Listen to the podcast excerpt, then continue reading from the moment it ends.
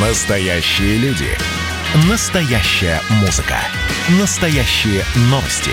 Радио «Комсомольская правда». Радио про настоящее. 97,2 FM.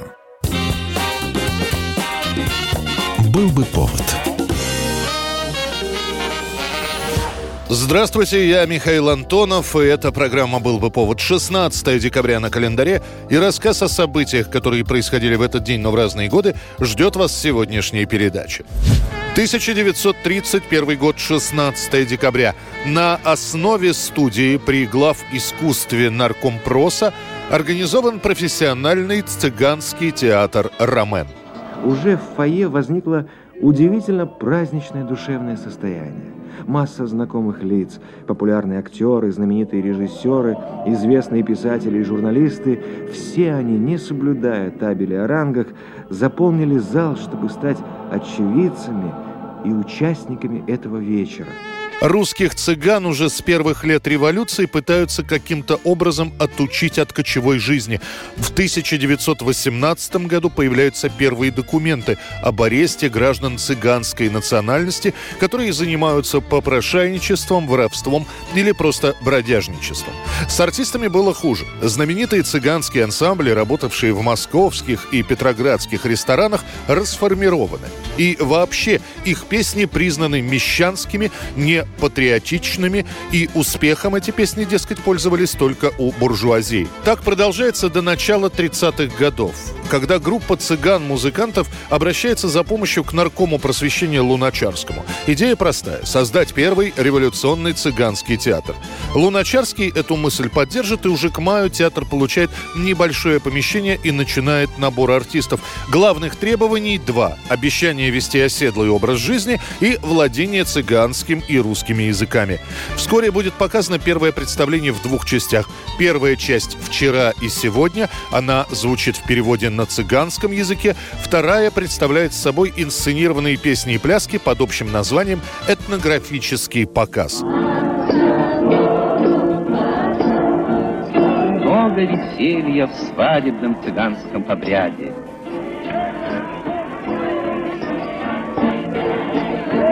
Такой пляской встречали новобрачных. Представление напоминает выступление агитбригад. Будут показаны концертные номера, проведено политическое обозрение современных проблем быта цыган, их прошлого и будущего. 1966 год, 16 декабря в Пекине публикуют книгу, которая вскоре должна быть у каждого китайца. Красненькая книжица «Цитатник Мао Цзэдуна». Годовщину своей исторической победы китайский народ демонстрировал готовность защищать Родину, решимость бороться за мир во всем мире. Произведение председателя Мао Цзэдуна нужно изучать в поисках ключа к решению того или иного вопроса. Изучать и применять в тесной связи с жизнью. Сочетать их изучение с применением. Изучать прежде всего самое необходимое в целях получения немедленных и ощутимых результатов. Прилагать максимум усилий к применению. Для того, чтобы по-настоящему овладеть идеями Мао Цзэдуна, необходимо вновь и вновь изучать целый ряд основных положений председателя председателя Мао Цзэдуна. Цитатник Мао – это сборник из его речей. Всего 427 цитат, разделов 33. Молодежь, коммунистическая партия, учеба, женщины и так далее. Цитаты иногда в несколько строчек, иногда в несколько абзацев. Книга печатается сразу многомиллионными тиражами и не только на китайском. Есть переводы на диалекты и иностранные языки. Сообщается, что книга «Цитатник Мао Цзэдуна» должна быть в каждом доме, а еще лучше носить ее с собой и изучать от случая к случаю. Именно поэтому цитатник выпускают небольшим форматом, чтобы удобнее носить в карманах. Цитаты Мао велено изучать и в рабочее время. Организовываются даже специальные кружки по занятиям с текстом. Считалось, что это не отвлекает трудящихся от работы, а наоборот заставляет их в остальное время работать эффективнее. 1986 год, 16 декабря. Начинаются волнения в Казахской ССР. На улице выходит молодежь, которая протестует против увольнения с поста первого секретаря ЦК Компартии Казахстана Дин Мухаммеда Кунаева. Точнее, поводом для недовольства был даже не сам уход Кунаева, которому было хорошо за 70, и Кунаев сам говорил о своей пенсии. Возмутило новое назначение.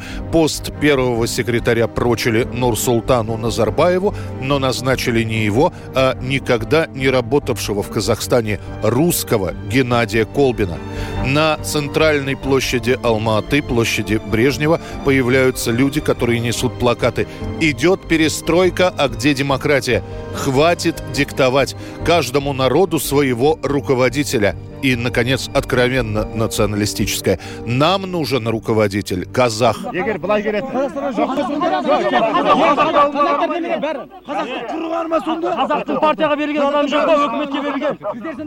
Для разгона собравшихся в центр стягивают войска, которые пока не вмешиваются. Стихийные митинги проходят несколько дней, и лишь 18 декабря будет получен приказ зачистить площадь. Задержат 8,5 тысяч человек. Площадь будет освобождена от собравшихся. В официальной прессе это назовут подстрекательством националистических элементов. 900 человек накажут административно арестами на 15 суток и штрафами. С работы будут уволены около 300 человек. Несколько сотен студентов отчислят из учебных заведений. Двух человек, как организаторов беспорядков, осудят и расстреляют. В начале 1987 года появится постановление ЦК КПСС, в котором произошедшее объявлялось проявлением казахского национализма. 1966 год, 16 декабря. В Великобритании выпущен первый сингл Джимми Хендрикса «Hey Джо». К тому времени песня обретает уже новый смысл. Президентом США в то время был Джонсон, во время президентского срока которого стало приходить много похоронок с Вьетнамской войны. В народе тогда распространилось четверостишье «Эй ты, ЛБ скольких ты убил детей?», а строчки из песни «Эй Джо» стали еще одним обращением к президенту. «Эй Джо, что ты собираешься делать с оружием в твоей руке?» Это была программа «Был бы повод» и рассказ о событиях, которые происходили в этот день, но в разные годы. Очередной выпуск завтра. В студии был Михаил Антонов. До встречи. You know,